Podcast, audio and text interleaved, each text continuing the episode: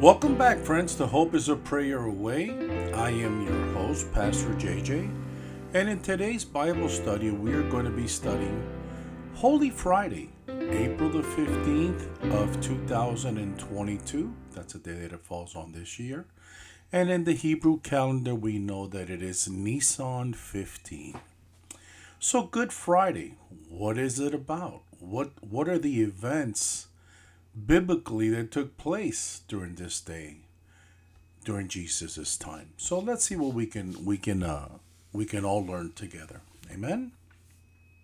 So we find that the gospel writers create a stark contrast between Palm Sunday and Good Friday, between the crowd shouting Hosanna and crucify him.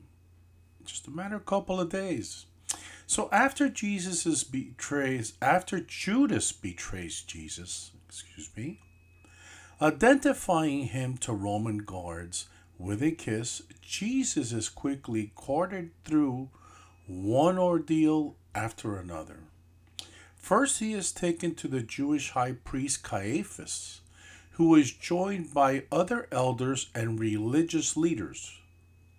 And in Matthew 26, verses 57 and then 59 through 60, I'm going to be reading out of the NIV, we find that Jesus is before the Sanhedrin. And starting at verse 57, those who had arrested Jesus took him to Caiaphas, the high priest, where the teachers of the law and the elders had assembled. The chief priests and the whole Sanhedrin were looking for false evidence against Jesus so they can put him to death. But they did not find any, though many false witnesses came forward. And then we find the first time that physically Jesus is assaulted as recorded in the Bible. And we can find that in Matthew 26, verses 67 through 68. Then they spit in his face and struck him with their fists, and others slapped him and said, Prophesy to us, Messiah. Who hit you? The Jewish leaders realized that their own laws prohibit them from killing Jesus themselves, so they had to hand him over to the Roman governor. Pontius Pilate tells the Jews that he finds no fault in Jesus. And as we read in John 18, verses 28 through 38, out of the NIV, we find that Jesus is before Pilate. And starting at verse 28, if we would please. Then Jewish leaders took Jesus from Caiaphas to the place of the Roman governor. By now it was early morning, and to avoid ceremonial uncleanliness, they did not enter the palace because they wanted to be able to eat the Passover. So Pilate came out to them and asked, What charges are you bringing against this man? If he were not a criminal, they replied, we would not have handed him over to you. And then Pilate says, Take him yourselves and judge him by your own law. But we have no right to execute anyone, they objected.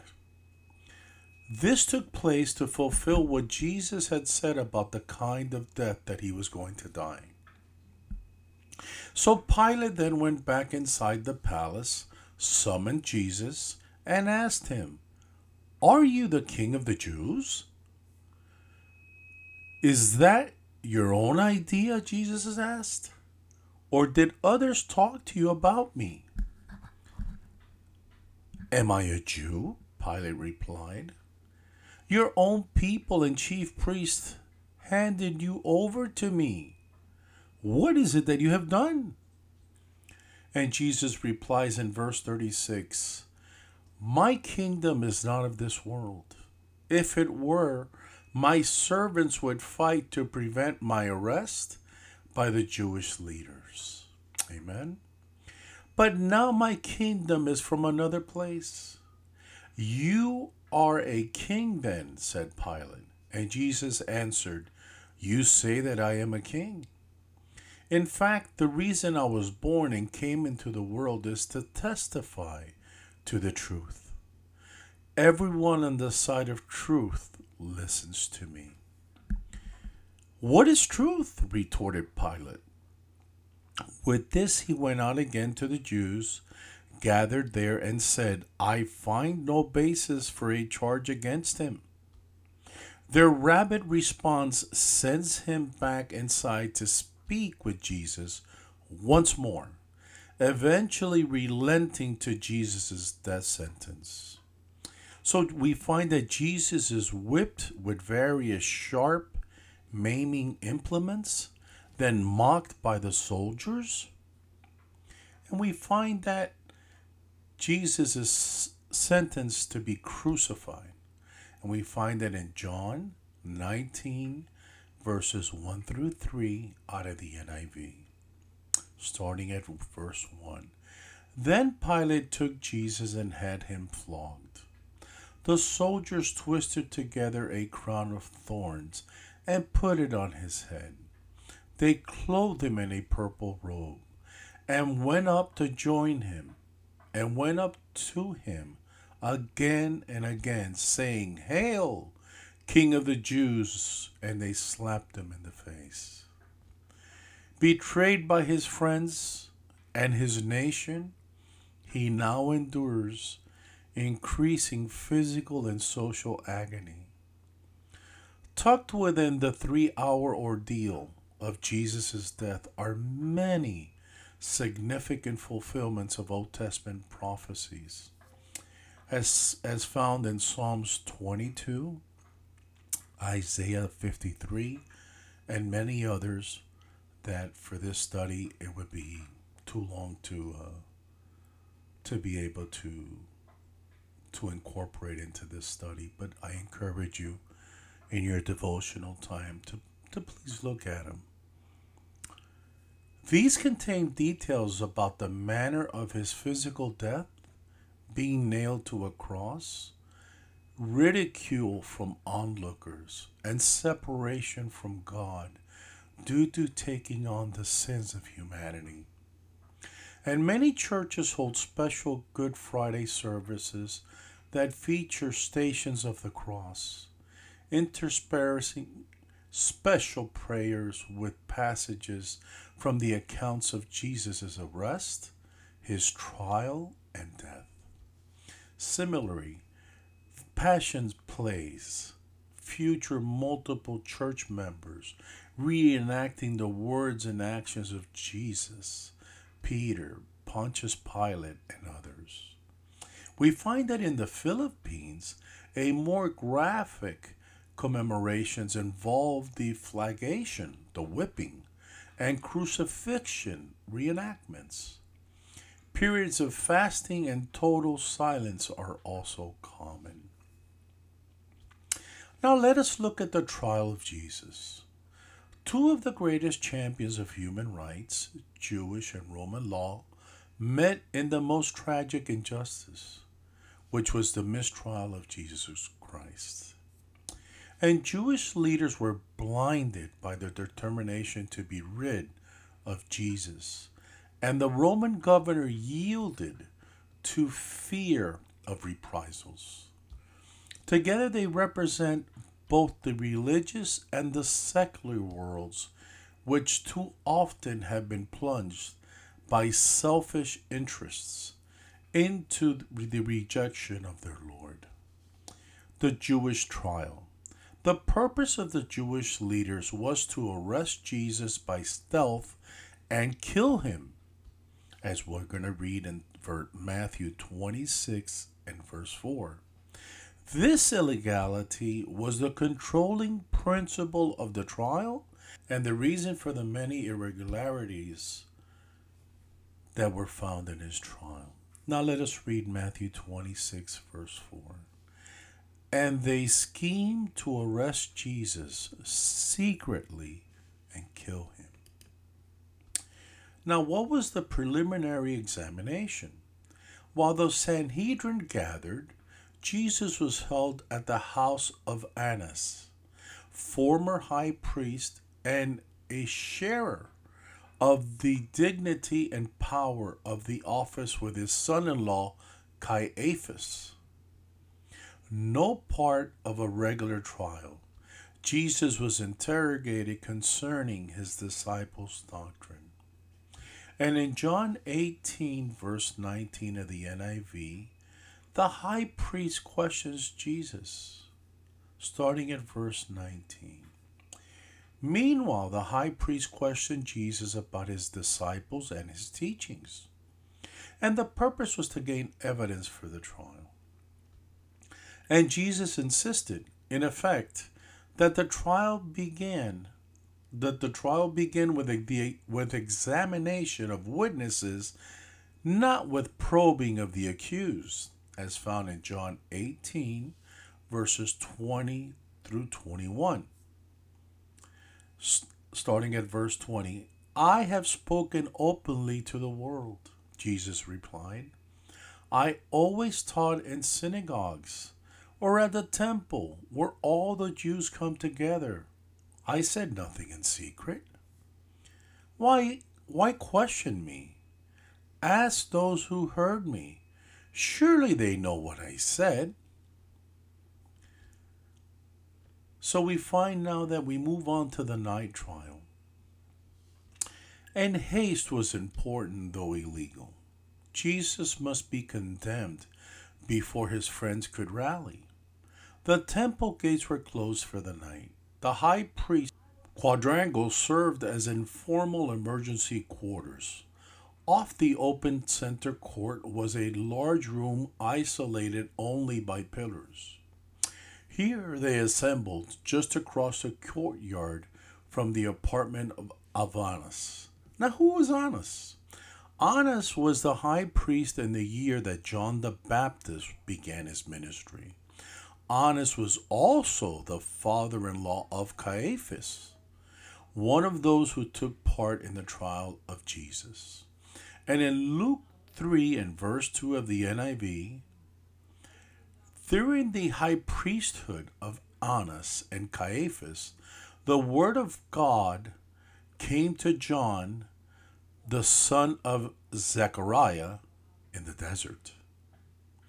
And, as the Sanhedrin were assembling, chief priests worked frantically to train, to find and train witnesses. Though carefully instructed and solemnly sworn in, the perjured witnesses could not agree.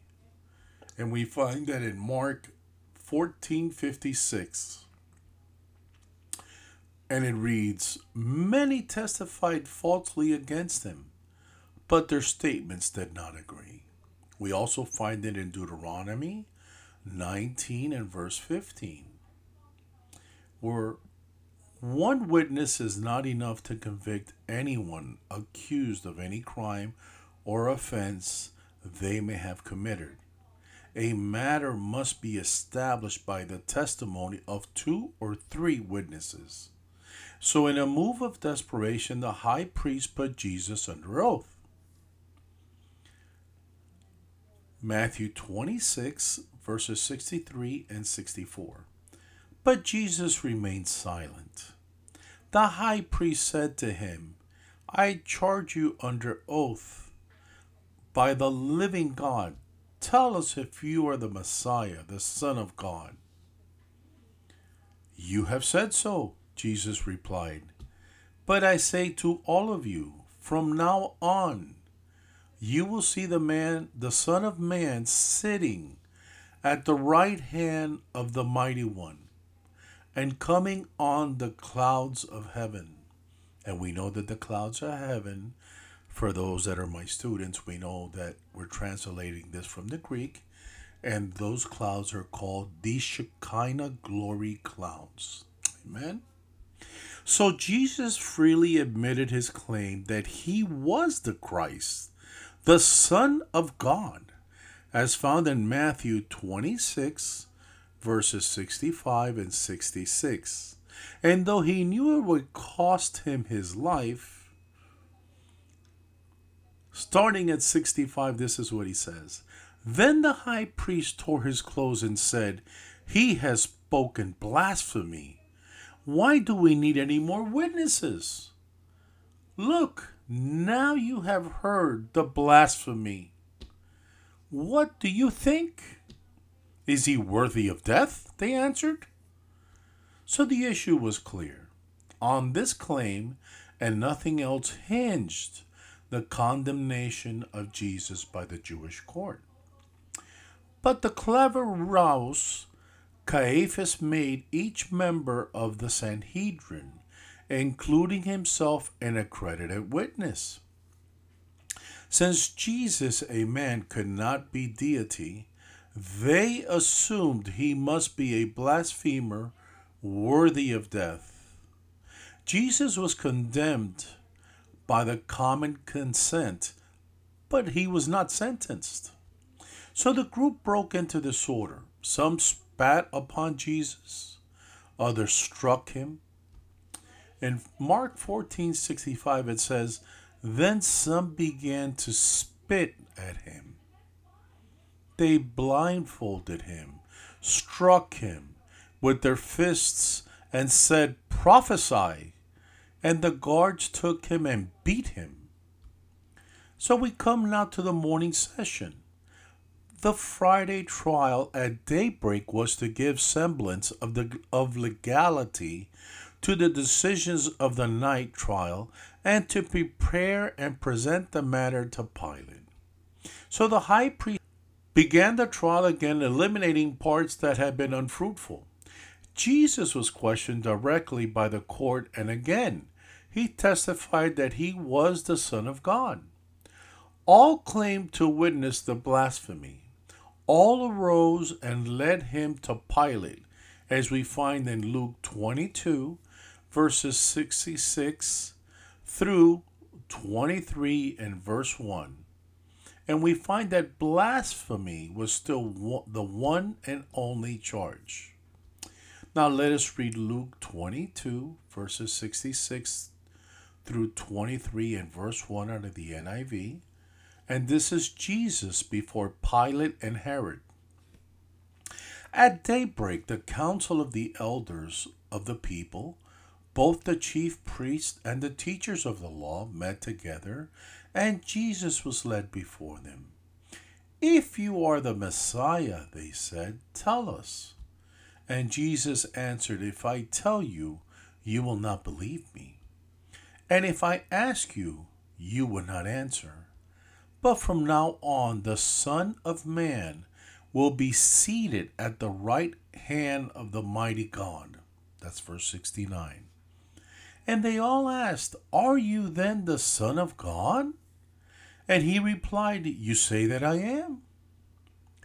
Then they said, Why do we need any more testimony? We have heard it from his own lips. Luke 23 and verse 1. The whole assembly rose and led him off to Pilate. So now we come across the Roman trial, and Jesus was still condemned but not sentenced. As a jury, they brought the verdict of guilty, but Rome alone could legally give the sentence of death. So the first thing we find is an attempted evasion. The Jews hinted strongly that Pilate should yield to them the right of trial and exercise only his right of execution. This was sometimes done by the Roman governors either through indolence or as a favor, especially in matters of religion. Pilate was, was in no mood to yield and said in effect, Give me both the power to try and to execute, or to be satisfied with the penalties that you are allowed to inflict on the condemned. So we find in John 18, verses 29 through 31 under the NIV, starting at verse 29.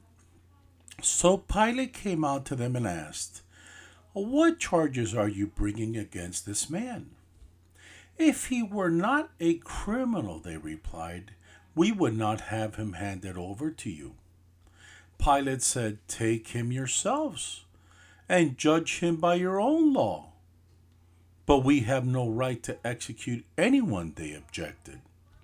Now, what were the accusations? If Jesus was to be tried and sentenced by Rome, a new case must be made. And Rome was not interested in blasphemy.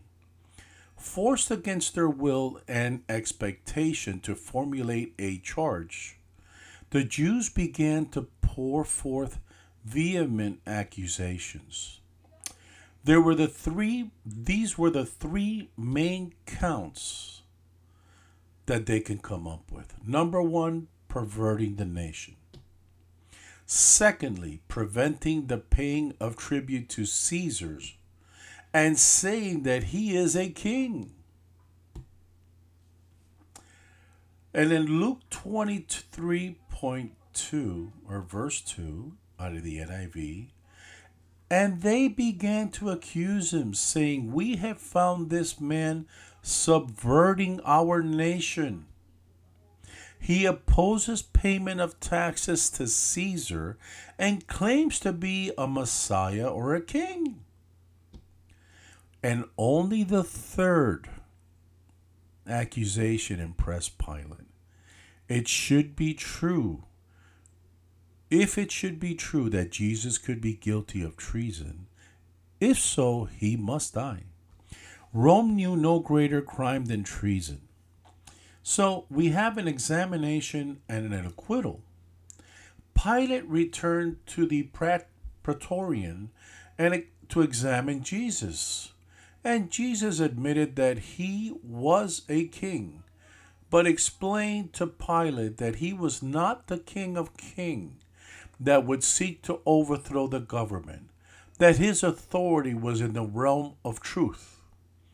And in John 18, 30, 33 through 37 out of the NIV, we read the following starting at verse 33. Pilate then went back inside the, pl- the palace, summoned Jesus, and asked him, Are you the king of the Jews? Is that your own idea? Jesus asked, or did others talk to you about me? Am I a Jew? Pilate replied. Your own people and chief priests handed you over to me. What is it that you have done? And Jesus said, My kingdom is not of this world. If it were, my servants would fight to prevent my arrest by the Jewish leaders. By now, my kingdom is from another place. You are a king, then, said Pilate. Jesus answered, You say that I am a king. In fact, the reason I was born and came into the world is to testify to the truth. Everyone in the sight of truth listens to me. Pilate, being satisfied, went out to the Jews and pronounced the words of acquittal I find no crime in him. And in John 18:38 out of the NIV, what is truth? retorted Pilate. With this he went out again to the Jews, gathered them, and said, I find no basis for a charge against him. So this would have ended the trial if justice had really been the object. However, we find that there's a referral to Herod. When the Jews shouted all the more accusations, Pilate feared a hopeless impasse. So finally, the word of Galilee gave him a thought. Herod Antipas was in the city. Now, who was Herod Antipas? Herod Antipas was the son of Herod the Great, was a tetrarch of Galilee and Perea. Herod Antipas was the murderer of John the Baptist. So we get a good feeling there for who this person was. We're not doing an exegesis on him, but just a little, uh, just a little uh, information on on on Herod. And in Matthew 14 verses 1 through 10, we find that Herod Antipas had John the Baptist beheaded. Okay? So we want to set up, I want to set up for you who were the members of the court. So you get an idea who this guy was, who that guy was, uh, that were judging Jesus. So we find in Matthew 14, verse 10, or excuse me, Matthew 14, verses 1 through 10 out of the NIV, where John the Baptist is beheaded. At the time, Herod the Tetrarch heard the reports about Jesus, and he said to his attendants, This is John the Baptist. He has risen from the dead. That is why mir- miraculous powers are at work in him. Now, Herod had arrested John and bound him and put him in prison because of Herodias, his brother Philip's wife. For John had been saying to him, It is not lawful for you to have her. Herod wanted to kill John, but he was afraid of the people because they considered John a prophet. On Herod's birthday, the daughter of Herodias, danced for the guests and pleased Herod so much that he promised with an oath to give her whatever she asked. Prompted by her mother, she said, Give me here on a platter the head of John the Baptist. And the king was distressed because of his oaths and his dinner guests. He ordered that her request be granted and had John beheaded in the prison. Why not give him the honor and danger of passing on the case? The gesture was appreciated by Herod, but he was too astute to allow himself to be involved in a treason trial. And he treated Jesus as a cheap entertainer, as a heaped ridicule upon him and he did not cater to, des- to the desires of the court, so no legal purpose was served. So now we get to Jesus or the murderer Barabbas. Evasion did not solve Pilate's problems. Jesus came back from Herod. Pilate twice more to gain the consent for the release, tried twice more to gain the consent of the release of Jesus with the Jews. Luke 23, verses 13 to 22 through 23 out of the NIV. And Pilate called together the chief priests, the rulers, and the people. And he said to them, You brought me this man as one who was inciting the people to rebellion. I have examined him in your presence and have found no basis for your charges against him. Neither has Herod, for he sent him back to us. As you can see, he has done nothing to deserve death. Therefore, I will punish him and then release him. But the whole crowd shouted, Away with this man! Release Barabbas, the murderer, to us. Barabbas had been thrown into prison for an insurrection in the city and for murder. Wanting to release Jesus, Pilate appealed to them again. But they kept shouting, Crucify him! Crucify him! So for the third time he spoke to them, Why? What crime has this man committed? for I have found no grounds for the death penalty. Therefore I will have him punished and then release to him, and then release him. But with the loud shouts they insistently demanded that he be crucified and that their shouts prevailed. And just justice, scourging, pity, and the festive spirit made no difference. The people wanted only Jesus' blood. That of Barabbas would not do. And in Luke 23 and verse 18 out of the NIV, we read, But the whole crowd shouted, Away with this man! Release Barabbas to us! Behold a man, in a final appeal to their humanity. Pilate brought Jesus out with bleeding back, from the scourging, and with the crown of thorns on his head, and with the purple robes of mockery.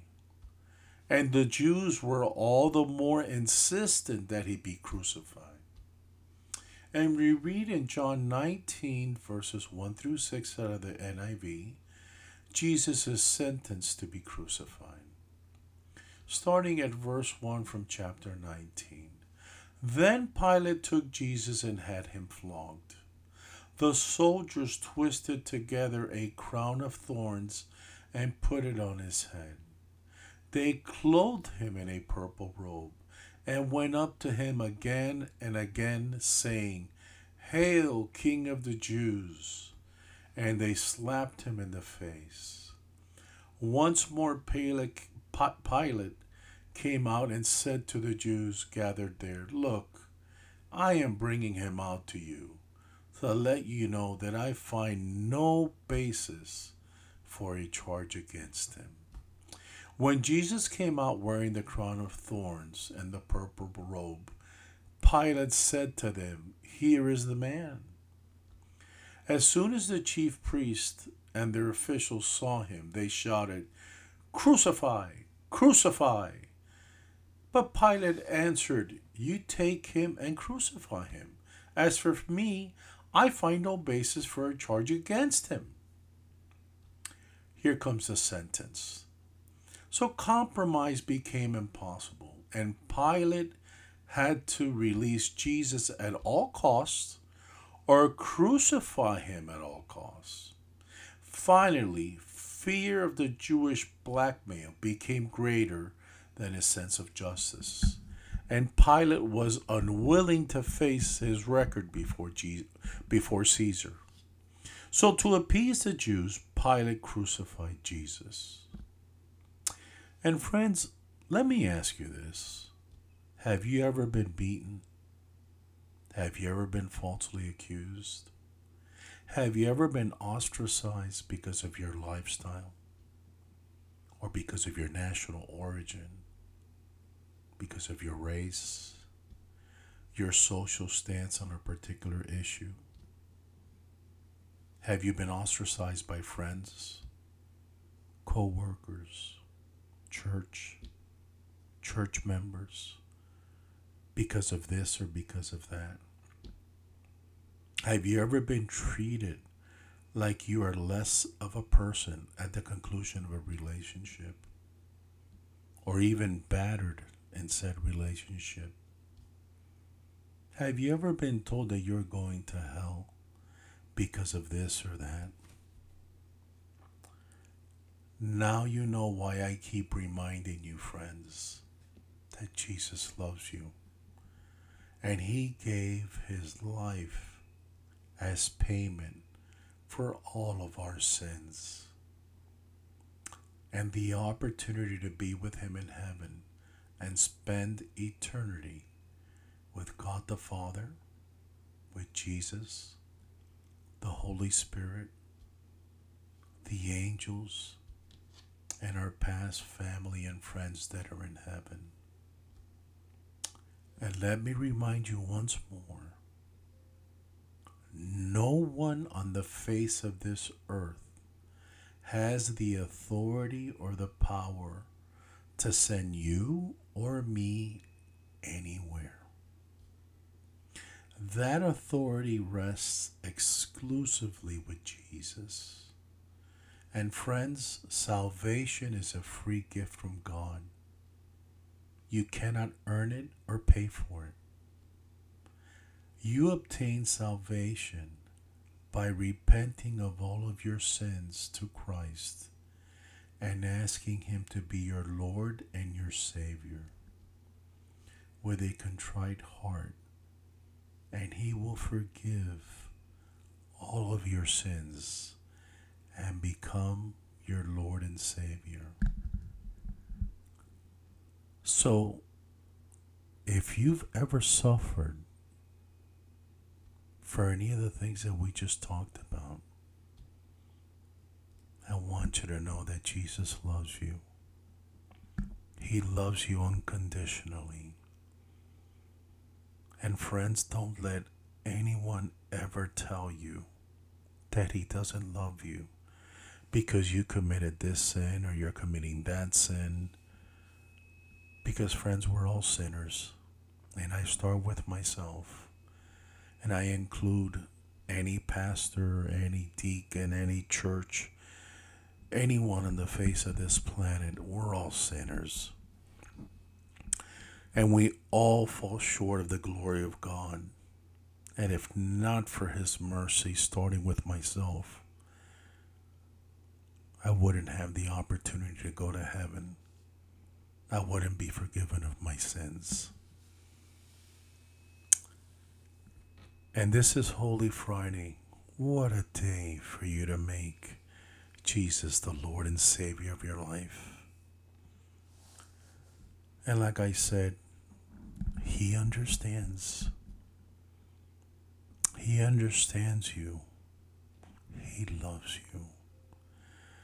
And as we read today, they spit on him for you. They flogged him. They crucified him. And friends, he did all of that for all of us to give us a chance to have forgiveness of our sins and to be with him in eternal glory and salvation in heaven. And if you've never accepted Jesus as your Lord and your Savior, I'm going to say a prayer and what and I would ask you to please follow along if you would like to make Christ this day on Holy Friday the Lord of your life. Amen. What a special day. Wow. Lord Jesus, I come before you. Father, forgive me of all of my sins. This day, this Holy Friday, I accept you as my Lord and my Savior. From this day on, I ask you, Father, to take my hand and that you would love me, Lord. Help me, guide me, speak to me, Father. Love me, Lord. I was told that you didn't love me because I'm this or because I'm that. And I just found out that no, Lord, that you love me and that you died for me too. Oh, thank you, Jesus. Please let me have eternal life with you, with God the Father and the Holy Spirit. Oh, Father, thank you, Lord. And I accept your cal- your sacrifice on Calvary that you made for me. And I accept you as my Lord and my Savior. In Jesus' name. Amen and amen, Lord. And friends, if you said that prayer, I do believe that you are born again. Hallelujah. What a great day that you accepted Christ on Good Friday. We'll never forget this time together, friends. And I would encourage you, now that you have found Christ, I would tell you to please go to a, a, a Christian bookstore online and go through the Bibles and see which one speaks to you. There are different variations of the Bible, and you need to find the one that you can understand, and that when you read it, it speaks to you, friends. I would always encourage you also to take copious notes in your Bible study during the week, during your Sunday school, and when you go to church service on Sundays. And before you start delving and matriculating all that information, I would encourage you to go to the Lord in prayer. Ask Him to give you understanding. Ask Him to give you re- remembrance. and ask Him to give you application.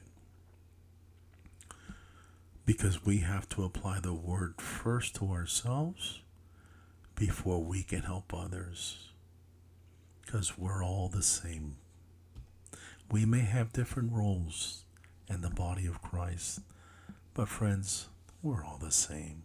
Amen. And I always close out all of my uh, podcasts in remembrance of the late Pastor John H. Osteen, who had the best phrase I have ever heard. And I want to share that phrase with you, but I want you to know that it came from him. And he would close out all of his TV sermons with the following phrase Keep Jesus first place in your life, and he will take you places that you've never dreamed of. Amen. Friends, thank you for your time and the privilege of being able to share Christ with you. And I look forward to talking with you tomorrow on our podcast. May his blessings be upon you and yours today and always in Jesus' mighty name. Thank you, friends.